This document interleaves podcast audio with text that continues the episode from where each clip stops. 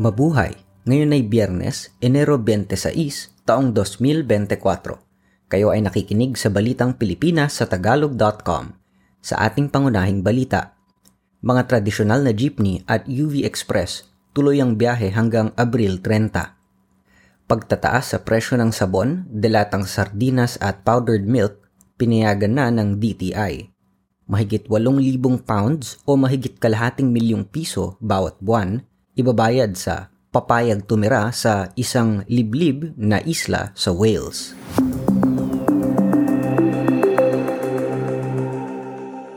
Pinalawig pa ni Pangulong Ferdinand Marcos Jr. ang consolidation deadline para sa Public Utility Vehicles o PUV sa Abril 30. Ito ay sa harap ng panawagan ng mga mambabatas at transport groups na pag-aralang muli ang PUV Modernization Program inaprubahan ni Marcos ang rekomendasyon ni Transport Secretary Jaime Bautista na dagdagan pa ng tatlong buwan ang deadline na natapos na noong Disyembre 31 ng nakaraang taon. Batay sa listahan ng mga ruta ng Land Transportation Franchising and Regulatory Board o LTFRB, mahigit sa tatlong daang ruta ng jeepney sa Metro Manila pa lamang ang walang na-consolidate na grupo o bumuo ng kooperatiba para makabili ng modernong jeepney. Samantala, mahigit 70 ruta naman ang wala pa ring consolidated na grupo para sa mga UV Express.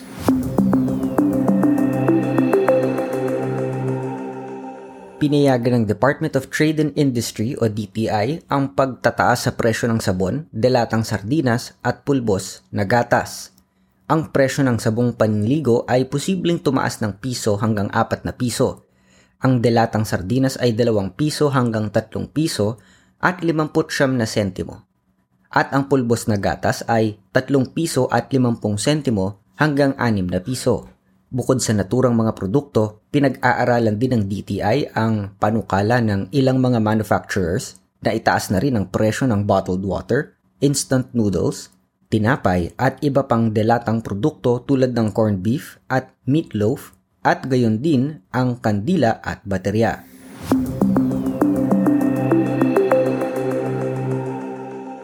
Bumagsak ngayon sa napakababang 10 piso hanggang 50 piso ang presyo ng sibuyas mula sa mismong mga taniman, sinabi ng Federation of Free Farmers o FFF na ito ang nangyayari ngayon sa mga probinsyang pangunahing nagtatanim ng sibuyas na Pangasinan, Nueva Ecija at Mindoro Occidental. Sinabi ng FFF na ang biglang pagbaba ng presyo ng sibuyas ay bunga ng hindi pagdating agad ng mga inangkat na sibuyas na binili noong Desyembre at nadagdag pa ang pagdami ng mga uod at nabawasang irigasyon dahil sa pagbaba ng pinagkukunang tubig. Sa pamilihan, ang lokal na pulang sibuyas ay ibinebenta sa pagitan ng isandaan hanggang isandaan at siyam na pong piso kada kilo.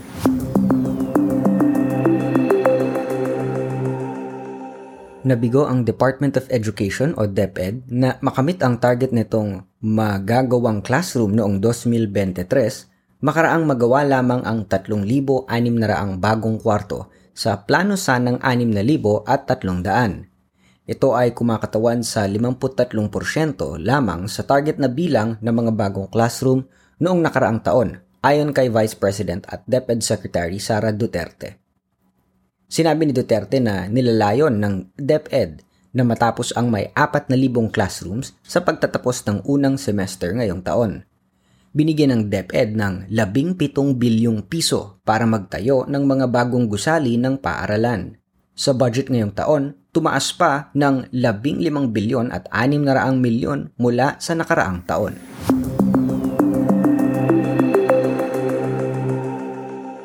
Nasira ang may 717,500 at 3 pisong pananim sa Zamboanga del Norte dahil sa epekto ng El Nino. Sinabi ng Department of Agriculture na umabot sa 22.3 ektarya ng bukirin ang nasira Base naman sa ulat ng US Department of Agriculture, ang Pilipinas ang inaasahang magiging pangunahing taga-angkat ng bigas sa buong mundo dahil sa mga posibleng epekto ng El Nino. Inaasahang aangkat ang Pilipinas ng 3.8 milyong toneladang bigas ngayong taon. Samantala, ang palitan ng dolyar sa piso nitong Enero 25 ay 56 na piso at 53 sentimo.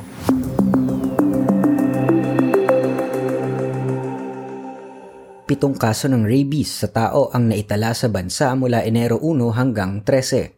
Sinabi ng Department of Health o DOH na noon pa lamang, Desyembre 17 hanggang 31, tumaas na ng 63% ang kaso ng rabies sa tao. Ang pagtataas ng mga kaso ng rabies sa tao ay nakita sa National Capital Region at sa Regions 1, 3, 4A, 5, 6, 10, 12, at BARMM.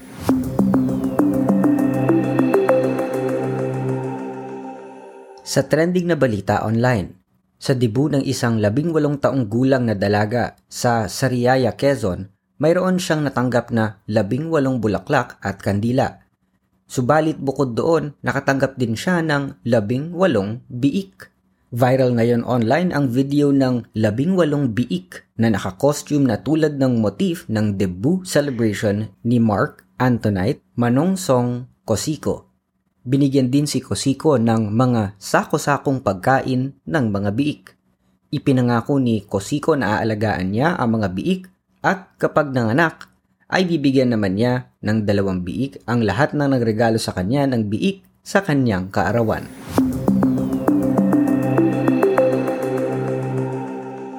Sa balita sa palakasan, maglalaro ang Filipina tennis player na si Alexa Ayala bilang wildcard sa Mubadala Abu Dhabi Open na isasagawa sa United Arab Emirates sa susunod na buwan. Makakasama ni Ayala ang iba pang tennis stars kabilang ang apat na beses na Grand Slam winner na si Naomi Osaka, Emma Raducanu, Ons Jabeur at Barboa Krejcikova. Ang torneo ay isasagawa sa Pebrero 3 hanggang 11 sa International Tennis Center, Zaid Sports City, Abu Dhabi.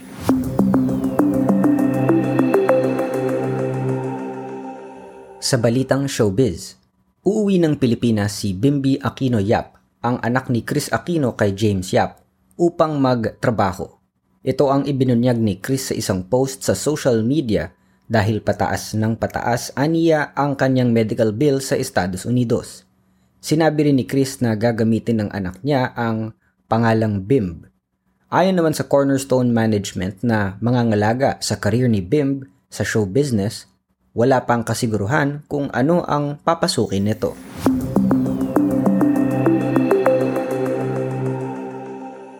Sa balitang kakaiba, gusto mo bang kumita ng mahigit 500,000 piso kada buwan? Nag-aalok ang Bard Sea Island Trust ng 11 pounds at 44 na pence kada oras sa dalawang individual na titira sa isang liblib na isla sa North Wales. Kung susumahin, kada buwan ay mahigit 8,000 pounds ang matatanggap ng bawat isang taong titira at magtatrabaho sa Bard Sea Island na nasa may Ilion Peninsula sa North Wales. Ang isla na may sukat na 0.69 square miles ay may populasyon na labing isa at sinasabing ang siyang pinaglibingan ng maalamat na wizard na si Merlin. Ang isla na may limitadong kuryente mula sa solar panels ay nakakapagtakbo lamang ng ilaw, refrigerator na may freezer at internet router. Kabilang sa mga benepisyo ng titira at magtatrabaho doon bilang tagapagbantay ay libreng biyahe sa bangka papuntang mainland kada buwan, lugar para makapagtanim at internet connection. Wala nga lang na mainit na tubig sa loob ng tirahan at wala ring palikuran kung hindi ang butas na nasa labas. Ang kontrata nila ay magsisimula sa Marso 1 at matatapos sa Oktubre 30. At yan ang kabuuan ng ating mga balita ngayong Enero 26, 2024 para sa tagalog.com. Basta sa balita, lagi kaming handa.